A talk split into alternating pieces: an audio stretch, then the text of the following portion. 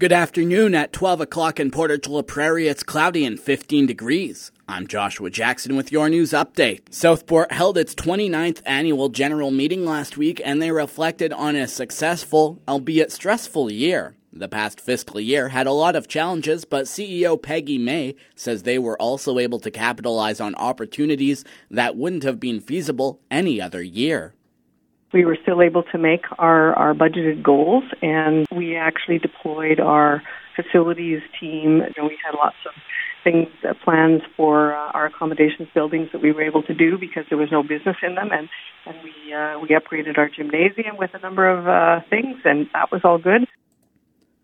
She adds they were also able to add a 2,000 square foot all season addition to their golf course as well.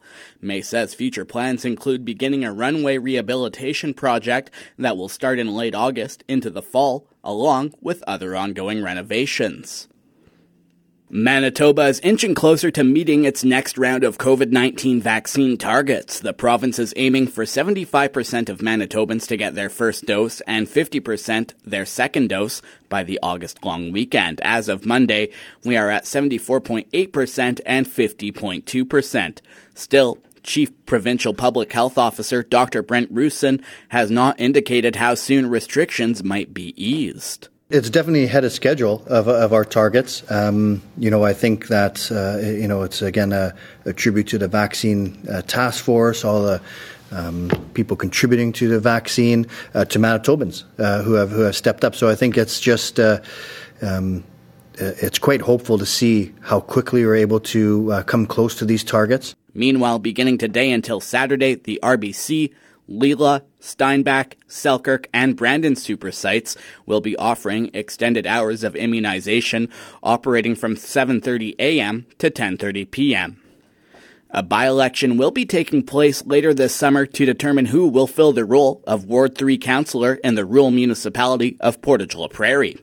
Portage Online's Carter Kennington has the details. A short list of candidates was released this week of three possible options to fill the position recently vacated by longtime councillor Terry Simpson.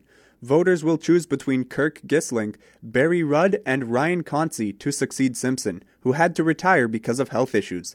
Voting will take place August 4th from 8 a.m. to 8 p.m. at the Canad Inns at 2401 Saskatchewan Avenue West in Portage La Prairie.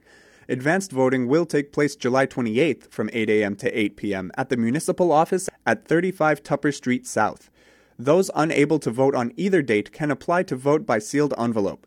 Applications must be made to the senior election official in person, writing, or by fax. Outgoing Councillor Simpson held the position for 15 years prior to his retirement earlier this summer. From the Portage Online newsroom, I'm Carter Kennington. If you see news happening, share it with us instantly. Download the Portage Live app to your smartphone today. With your news update, I'm Joshua Jackson.